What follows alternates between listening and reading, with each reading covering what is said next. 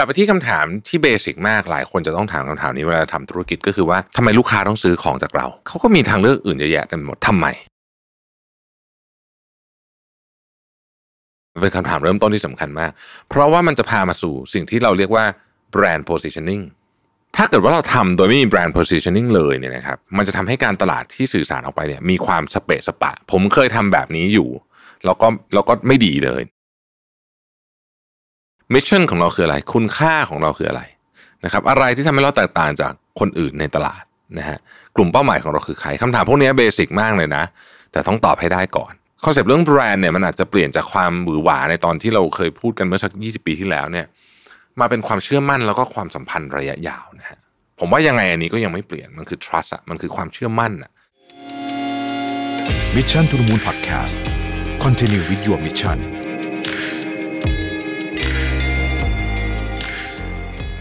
สวัสดีครับยินดีต้อนรับเข้าสู่ Mission to the Moon Podcast นะครับคุณอยู่กับรวิทยานุสาหะครับวันก่อนมีคน request มานะครับบอกว่าเออเนี่ยไม่เห็นได้ผมไม่ได้พูดถึงเรื่องก่อนการทำพวกแบบ branding branding อะไรอย่างเงี้ยมานานมากแล้วนะฮะก็เลยอยากจะให้เล่าให้ฟังหน่อยเป็นยังไงบ้างนะครับเพราะตอนหลังนี้ไปทำเรื่องอื่นจะเยอะนะครับ ก็ต้องบอกว่า เออจริงๆนะผมก็ไม่ได้พูดเรื่องนี้มาพอสมควรนะก็เลยอยากจะมาชวนคุยเรื่องของ branding กันสักรอบหนึ่งนะครับ แล้วก็ต้องบอกว่ามีเรื่องของแบรนด์หลายแบรนด์ที่ผมคิดว่าอยากจะหยิบยกขึ้นมานะครับ กลับไปที่คำถามที่เบสิกมากหลายคนจะต้องถามคำถามนี้เวลาทำธุรกิจก็คือว่า เออทำไมลูกค้าต้องซื้อของจากเรา หรือทำไมต้องลูกค้าต้องมาใช้บริการเรา นะเพราะว่าแน่นอนว่าของที่เราทำเนี่ยนะนอกจากมันมีที่เดียวในโลกที่ทำเนี่ยนะเขาก็มีทางเลือกอื่นเยอะแยะเต็มหมดทำไมนะครับทำไม ผมคิดว่าหลายคนเนี่ย เคยถามคำถามนี้กับตัวเองนะฮะมันเป็นคำถามที่สำคัญมากเลยนะผมคิดว่านะเป็นคำถามเริ่มต้นที่สำคัญมาก เพราะว่ามันจะพามาสู่สิ่งที่เราเรียกว่า brand positioning นะครับ brand positioning คืออะไรนะฮะ brand positioning เนี่ยแปลตามแบบนิยามของ ปรมาจารย์อย่างฟิลิปคอตเลอร์เนี่ยก็จะบอกว่ามันคือ the act of designing the company's or the brand offering an image to occupy a distinctive place in mind of the target market ก็คือแปลภาษากไทยคือว่าการออกแบบข้อเสนอหรือภาพลักษณ์ของธุรกิจ เพื่อที่จะยึดครองตำแหน่งที่พิเศษในและแตกต่างในใจของเป้าหมาย หรือว่าในสมองก็ได้นะครับง่ายๆก็คือว่าเราต้องระบุออกมาว่า เราคือใครทำเพื่ออะไรเราทำเป็นเรื่องนี้เพื่ออะไรนะแล้วมันมีความพิเศษยังไง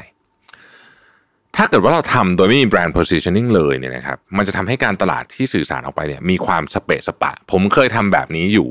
แล้วก็แล้วก็ไม่ดีเลยนะฮะเพราะมันจะพูดกับกลุ่มเป้าหมายกลุ่มหนึ่งทีหนึ่งพูดกับเป้าหมายกับกลุ่มหนึ่งก็จะงงๆไปหมดว่ามันเกิดอะไรขึ้นนะฮะ brand positioning นะครับไม่เท่ากับ marketing tactics นะฮะ marketing tactics คือลูกเล่นที่เราทำหนังโฆษณาอะไรพวกนี้แต่ว่า brand positioning เนี่ยมันจะอยู่ข้างหลัง message ทุกอย่างเลย สมมติว่าทำเครื่องสำอางเนี่ย packaging ก็เป็น brand positioning อย่างหนึ่งนะครับที่ขายก็เป็น brand positioning ราคาอะไรพวกนี้ทุกอย่างเลยรวมไปถึงงานที่เราเรียกว่าโฆษณาด้วยต่างๆนานานะครับ brand positioning เนี่ยนะครับจะสร้างความแตกต่างของเรากับคู่แข่งได้นะฮะคือเขาเห็นปุ๊บเขาจะรู้เอ้ยอันนี้มันเป็นยังไงนะครับสอง ช่วยให้เรากำหนดกลุ่มเป้าหมายได้ เพราะว่าธุรกิจในยุคนี้เนี่ยแทบไม่มีธุรกิจอะไรเรียกว่าไม่มีเลยดีกว่า ที่ขายของได้ทุกคนนอกจากคือธุรกิจที่ผูกขาดเท่านั้นนะแต่ธุรกิจส่วนใหญ่มันต้องมีทาร์เก็ตอะว่าลูกคุณอยากขายลูกค้ากลุ่มไหนนั่นหมายความว่าจะต้องมีคนจำนวนหนึ่งที่ไม่ใช่ลูกค้าคุณด้วยเอ่อ positioning ที่ชัดเจนจะช่วยให้เรากำหนดแนวทางการตลาดแล้วก็การสื่อสารได้อย่างแม่นยำยิ่งขึ้น นะครับ อันที่ 4 ช่วยเรากำหนดแนวทางการตั้งราคาสินค้าด้วย การตั้งราคาสินค้าน่าสนใจนะฮะ คือเวลาเราคิดตั้งราคาเนี่ยเราคิดยังไง เราคิดจากต้นทุนเราใช่ไหมซึ่งจริงๆแล้วบางทีต้นทุนเราอาจจะไม่ได้เกี่ยวข้องเยอะขนาดนั้น ในแง่มุมของราคาที่พูดอย่างนี้หมายความว่าราคาสินค้ามันเป็นอะไรที่มีความ ใช้คำว่าซับซ้อนมากๆนะฮะ แต่ว่าตัวที่จะทำให้มันซับซ้อนน้อยลงเนี่ยก็คือตัวแบรนด์ positioning นี่แหละนะครับ ข้อที่ 5 คือการสร้าง loyalty นะฮะ ถึงแม้ว่าทุกวันนี้คนจะมีรอยัลกับแบรนด์น้อยลงก็จริง แต่ว่ายังไงก็ต้องทำอยู่ดีเรื่องนี้นะครับ แล้วก็ทำยังไงก็ได้ให้เราสามารถที่จะแข่งขันด้วยคุณค่ามากกว่ามิติด้านราคาเพียงมิติเดียว คือราคามันเกี่ยวข้องอยู่แล้วแหละนะฮะเราอยู่บนโลกที่แลกเปลี่ยนของกันด้วยเงิน แต่ว่าทำยังไงให้มันมีมิติด้านคุณค่าเข้าไปในนั้นด้วยนะครับคำถามคือเราจะประเมินหรือว่าเริ่มหาแบรนด์ positioning เนี่ยได้ยังไงนะครับ อันดับแรกเนี่ยเราเริ่มประเมินก่อนนะฮะ เราสมมุติว่าเรามีของอยู่แล้วเนี่ยเราก็บอกว่าเอ๊ะสินค้าหรือบริการเนี่ยของเราเนี่ยมันเหมือนหรือว่าแตกต่างจากคนอื่นยังไงนะครับมิชชั่นของเราคืออะไร คุณค่าของเราคืออะไรนะครับอะไรที่ทำให้เราแตกต่างจากคนอื่นในตลาดนะฮะกลุ่มเป้าหมายของเราคือใครคำถามพวกนี้เบสิกมากเลยนะ แต่ต้องตอบให้ได้ก่อนนะฮะก่อนจะเริ่มทำอะไรเลยนะครับอันที่สองนะครับถ้าอยากทำนะอันนี้ผมคิดว่าเป็นเครื่องมือที่ดีนะฮะเขาเรียกว่า brand essence chart ไป search Google ดูได้นะฮะ brand essence chart เนี่ยนะครับ คือเขาจะเขาจะให้เราพยายามกรอกลงไปในแผนภูมิอันหนึ่งนะครับว่า อันที่หนึ่งเนี่ย attributes หรือว่าฟีเจอร์ของเราเนี่ยมีอะไรบ้าง อันที่สองนะฮะสิ่งที่ลูกค้าได้จากจากฟีเจอร์นั้นคืออะไรบ้าง อันที่สามบุคลิกของแบรนด์เราเป็นยังไงนะครับ อันที่สี่นะครับแบรนด์มีการสนับสนุนจากเรื่องอะไรไหม เช่น มีประวัติอันยาวนานมาจากประเทศที่ มีชื่อเสียงทางด้านนี้ยกตัวอย่างนะครับ สมมติว่าแบรนด์แฟชั่นจากอิตาลีอย่างเงี้ยก็จะก็จะมีแรงสนับสนุนหรือรถยนต์ราคา luxury จากเยอรมันแบบนี้ก็จะมีแรงสนับสนุนเพราะว่าเขามีประเทศเขามีประวัติหรือแชมเปญจากฝรั่งเศสแชมเปญมาจากที่อื่นไม่ได้ต้องมาจากฝรั่งเศสเท่านั้นไวน์จากฝรั่งเศสอะไรอย่างนี้เป็นต้นนะครับ พวกนี้เนี่ยมันช่วยนะฮะให้ให้เราเนี่ยเหมือนกับคล้ายๆกับมี มี support นะฮะผลงานวิจัยที่รองรับอะไรอย่างเงี้ยนะฮะพวกนี้รีวิวจากลูกค้าก็ได้นะฮะพวกนี้ก็เกี่ยวทั้งหมดเลยนะครับ อีกอันหนึ่งก็คือว่าจากที่ทำมาเนี่ยมองเห็นว่ากลุ่มลูกค้าที่เราคาดหวังเป็นยังไงนะครับแล้วอีกอันสุดท้ายคือลูกค้ารู้สึกอย่างไร เมื่อเห็นหรือมีปฏิสัมพันธ์กับแบรนด์เรา นี่คือ 6 มิติของแบรนด์ Essence Chart นะฮะต่อมาก็ต้องระบุคู่แข่งด้วยนะครับคือการจะทำธุรกิจโดยไม่ไม่รู้จักคู่แข่งเลยเนี่ยมันก็จะดูแบบไม่ระมัดระวังเท่าที่ควรก็ต้องดูคู่แข่ง นะครับดูคู่แข่งเนี่ยสำรวจได้หลายทางด้วยกันแต่ผมยกมาสัก 3 เรื่องเลยกันอันที่ 1 คือทำ market research หรือว่าการสำรวจตลาดนะฮะอันนี้สามารถทำได้จากแค่ลงไปสำรวจในพื้นที่เฉยๆ ซึ่งเป็นอันที่น้อยที่สุดจนถึงกระทั่งการไปพูดคุยกับผู้คนถึงแบรนด์คู่แข่งของเราว่าเขารู้สึกไงกับแบรนด์เหล่านี้มีอะไรที่เขาชอบมีอะไรที่เขาไม่ชอบบ้าง และพื้นที่ หรือว่าตรงจุดไหนที่เราพอจะไปเหมือนกับหาช่องทางต่อได้บ้างนะครับ อันที่สองนะครับก็ อาจจะไปทำ social media research ก็ได้นะฮะอันนี้ก็คือคือหลายคนรู้สึกว่าข้อมูลในโซเชียลมีเดียมันมีเยอะนะฮะสามารถเอามาทำเป็นข้อมูล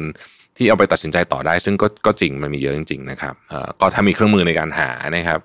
ต่างๆเนี่ยเช่นจริง ๆ ไม่ต้องเป็นเครื่องมือเลยซับซ้อนหรอกคุณแค่เข้าไปใน Facebook กลุ่มบางอันที่มันแบบพีคๆนะคุณได้ข้อมูลเยอะมากแล้วนะฮะอันสุดท้ายเรียกว่า competitor research นะฮะนี่คือลงลึกเลยในดีเทลเลยว่าคู่แข่งของเราเนี่ย เป็นยังไงขายของราคาเท่าไหร่ สินค้าเป็นยังไงจุดอ่อนจุดแข็งเป็นยังไง marketing campaign effort ของเขาเป็นยังไงนะ positioning เป็นยังไง อันนี้นี่เหมาะมากเลยถ้าเกิดว่าแบรนด์เราเนี่ยมีคู่แข่งที่เห็นชัดนะครับก็อาจจะสมมติยกตัวอย่างเครื่องสำอางเนี่ยเห็นชัดนะฮะเดินเข้าไปปุ๊บคู่แข่งเราคือใครเอาก็คนที่อยู่ข้างๆเรานั่นแหละที่ขายของราคาใกล้ๆเราเนี่ยนะฮะของขายของคล้ายๆกันก็เรียกว่าเป็นคู่แข่งเราก็มาศึกษาเรื่องพวกนี้จากเขาดูว่าเขาทำยังไงอะไรยังไงบ้างนะครับ ข้อที่สี่ก็คือว่าระบุคุณค่าที่เป็นเอกลักษณ์ของเราออกมานะฮะ เมื่อเราได้ประเมินคนอื่นไปแล้วเนี่ยก็ถึงเวลาที่จะกลับมาประเมินตัวเองบ้างนะครับ ว่าเรามีจุดเด่นหรือว่าข้อพิเศษอะไรที่ทำให้เราแตกต่างจากคู่แข่งในตลาดอื่นๆ ซึ่งอันนี้ต้องทำอย่างเป็นธรรมนะเป็นธรรมในที่นี้หมายถึงว่าอย่าอย่าลำเอียงเข้าข้างตัวเองนะครับ แล้วก็อย่าไปกดตัวเองจนเกินไปนะคือคำว่าเป็นธรรมนะฮะอย่างที่เราถามไปตอนแรกนะว่าทำไมลูกค้าต้องซื้อสินค้าจากเราด้วยนะครับในเมื่อคนอื่นเขาก็ทำสินค้าเหมือนกันราคาพอๆกัน คุณภาพพอๆกันสมมตินะครับ สิ่งนี้จะเป็นตัวตอบคำถาม ถ้าเราตอบได้นะฮะเราก็จะทำให้เรารู้ว่าเฮ้ยอะไรคือสิ่งที่มันพิเศษจริง ๆ จะไปจัดการตรงนั้นนะครับ ข้อที่5นะครับสร้าง brand positioning statement นะฮะคือเวลาสร้าง brand statement เนี่ยลองถามคำถามพวกนี้ดูก็ได้ กลุ่มเป้าหมายคือใคร สินค้าอยู่ในประเภทไหน ข้อดีที่สุดของสินค้าและบริการของเราคืออะไร แล้วก็หลักฐานของข้อดีนั้นคืออะไรนะครับดูอย่าง Amazon นะฮะ Amazon เนี่ยเขาจะบอกว่า our vision is to be the earth's most customer centric company to build a place where people can come to find and discover anything they might want to buy online นะฮะก็นี่แหละอย่างที่อย่างที่เขาบอกก็คือเขาเขาจะเป็นที่ที่ customer centric ที่สุด เพราะฉะนั้นเนี่ย Amazon เองเขาก็จะมีพวกการเช็คเอาท์ปุ่มต่างๆ ที่เขาทดลองมากจนเรียกว่ามีทำให้ user experience ดีที่สุดเท่าที่จะดีได้ และทุกวันนี้เขาก็ยังปรับปรุงอยู่เรื่อยๆนะครับผมเคยทราบมาว่า อเมซอนเนี่ยเขาเทสทุกอย่างจริงแล้วเขาก็พบว่าการเปลี่ยนแปลงอะไรเล็กๆน้อยๆเนี่ยมันช่วยหรือว่าส่งผลกระทบต่อยอดขายอย่างมาก เช่น ปุ่มต่างๆ ที่เวลาไปซื้อของในอเมซอนนะฮะเขาก็เคยย้ายปุ่มไปนู่นไปนี่แล้วก็พบว่าเฮ้ยบางปุ่มย้ายไปนี่เสียเงินเป็นสิบล้านเหรียญเลยนะฮะแค่ย้ายปุ่มนะไม่ได้เปลี่ยนฟีเจอร์นะย้ายที่ที่มันอยู่ในหน้าจอเนี่ยนะฮะ การแข่งขันในปัจจุบันเนี่ยนะครับมันก็มีวิธีการแข่งขันหลายแบบ อันแรกเรียกว่า price based positioning นะฮะก็คือเล่นราคาว่างั้นเถอะอีกอันนึงเรียกว่า quality based positioning อันนี้อาจจะไม่ได้เน้นเรื่องของราคามากนัก แต่เน้นเรื่องคุณภาพนะฮะซึ่งทั้งสองแบบก็มีบางทีก็เป็นทั้งคู่เลยก็มีนะมารวมๆกันก็มีทั้งสองแบบก็มีข้อดีข้อเสียแตกต่างกันไป แล้วอาจจะไม่ได้ต้องเลือกอันใดอันหนึ่งเท่านั้นเองเพียงแต่ว่านี่มันเป็นสิ่งที่เราเห็นบ่อยๆนะครับ ทีนี้อยากชวนคุยถึงเรื่องของ premium brand บ้างนะ premium brand หรือว่า premium brand position คืออะไรนะฮะเพราะว่ายุคนี้เนี่ยมันเป็นยุคที่คำว่าพรีเมียมไม่ได้หมายถึงหรูหราเลยเลยแบบนี้นะมันอาจจะเป็นว่าเฮ้ยลูกค้าเชื่อใจมากกว่าแบรนด์นี้อย่างนี้ก็พรีเมียมในมุมของความเชื่อใจก็เป็นพรีเมียมอย่างหนึ่งนะครับ premium brand เนี่ยก็คือว่าลูกค้าเนี่ยยอมจะแลกเปลี่ยนเงินหรือว่าอะไรต่างๆเนี่ยให้ได้ประสบการณ์ หรือคุณค่าทางใจที่มากกว่านะฮะ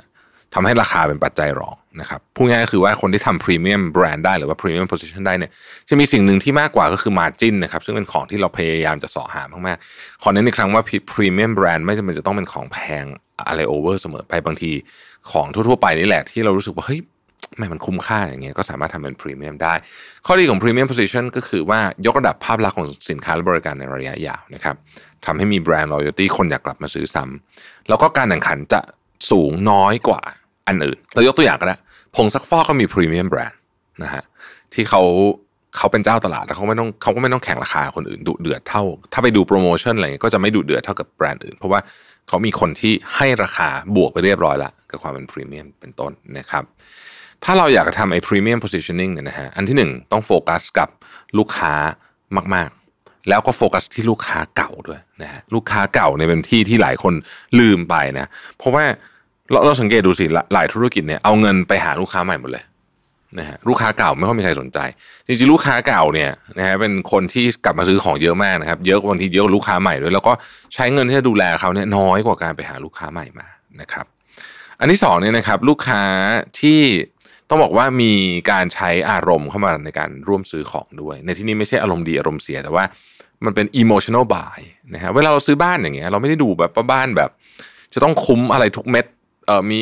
ของกี่ชิ้นเท่าไหร่เท่าไหร่บางทีมันเป็นความรู้สึกนะฮะ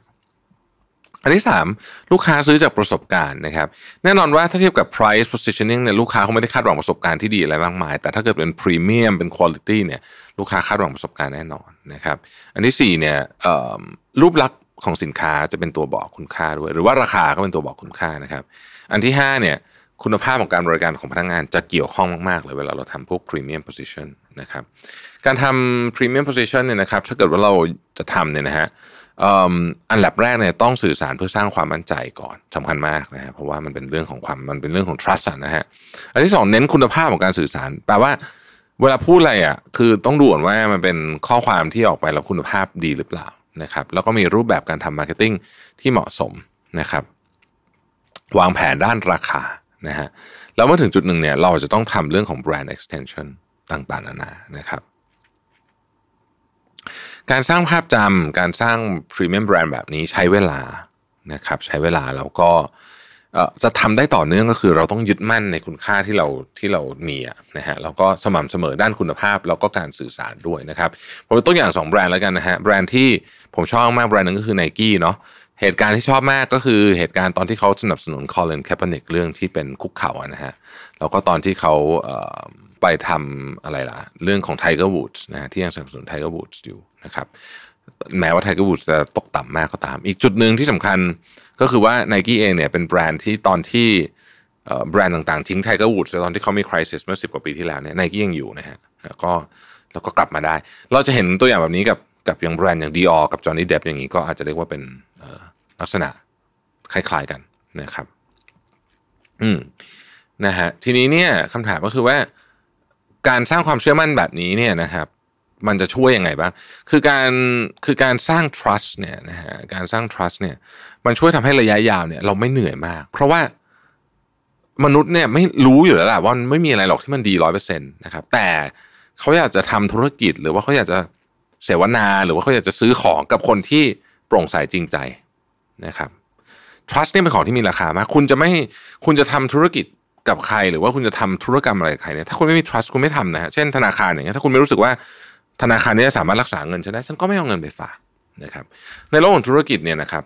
trust หรือว่าเครดิตเนี่ยสร้างยากมากๆ ใช้เวลาเป็นหลายสิบปี แต่พังง่ายมากๆนะครับเพราะฉะนั้นเนี่ยต้องระมัดระวังเรื่องนี้ด้วย อีกอันหนึงที่ผมอยากจะชวนคุยก็คือว่าแบรนด์เนี่ยควรจะเป็น active listener นะครับ เพราะคนน่ะอยากปฏิสัมพันธ์กับ กับไม่ว่าจะอะไรก็ตามที่ฟังเขาเพราะคนเราชอบพูดเรื่องตัวเองนะเพราะฉะนั้นเราต้องเป็นผู้รับฟังที่ดี active listener มีอะไรนะฮะตั้งใจฟังนะครับ แสดงเห็นว่าเรากำลังฟังอยู่นะ ไม่แทรกไปก่อน แล้วก็ตอบกลับอย่างเหมาะสมนั่นเองนะครับ อืม พวกนี้เนี่ยจริง ๆ ผมอาจจะไปคุยต่อในตอนต่อไปนะเรื่องเกี่ยวกับเรื่องการตั้งคำถามเรื่องการฟัง แต่ว่าความโปร่งใสความจริงใจเนี่ยเป็นเรื่องที่ โอ้เป็นเรื่องที่มูลค่ามันเยอะมากจริงนะฮะมูลค่ามันเยอะมากจริงนะครับ แล้วก็ อยากจะชวนคุยวันนี้ว่า การ build brand ไม่ว่าจะเป็นการทำเเรื่องของ conversation base ต่างๆ พวกนี้เนี่ยนะฮะหรือการทำอะไรที่มันซับซ้อนไปมากกว่านี้เนี่ยเป็นเรื่องที่ยังสำคัญอยู่นะหลายคนรู้สึกว่าเฮ้ยแบรนด์คอนเซปต์เรื่องแบรนด์มันตายไปแล้วหรือเปล่าผมคิดว่าคอนเซปต์เรื่องแบรนด์เนี่ยมันอาจจะเปลี่ยนจากความหวือหวาในตอนที่เราเคยพูดกันเมื่อสัก 20 ปีที่แล้วเนี่ยมาเป็นความเชื่อมั่นแล้วก็ความสัมพันธ์ระยะยาวนะฮะผมว่ายังไงอันนี้ก็ยังไม่เปลี่ยนมันคือ trust อะมันคือความเชื่อมั่นอะนะฮะซึ่งผมคิดว่า มีประโยชน์อย่างมากเลยในอนาคตที่จะใครอยากจะพัฒนาแบรนด์ต่อไปนะครับ ก็ลองไปดูเรื่องนี้ดูนะฮะขอบคุณที่ติดตาม Mission to the Moon นะครับแล้วพบกันใหม่พรุ่งนี้ สวัสดีครับ Mission to the Moon Podcast Continue with your mission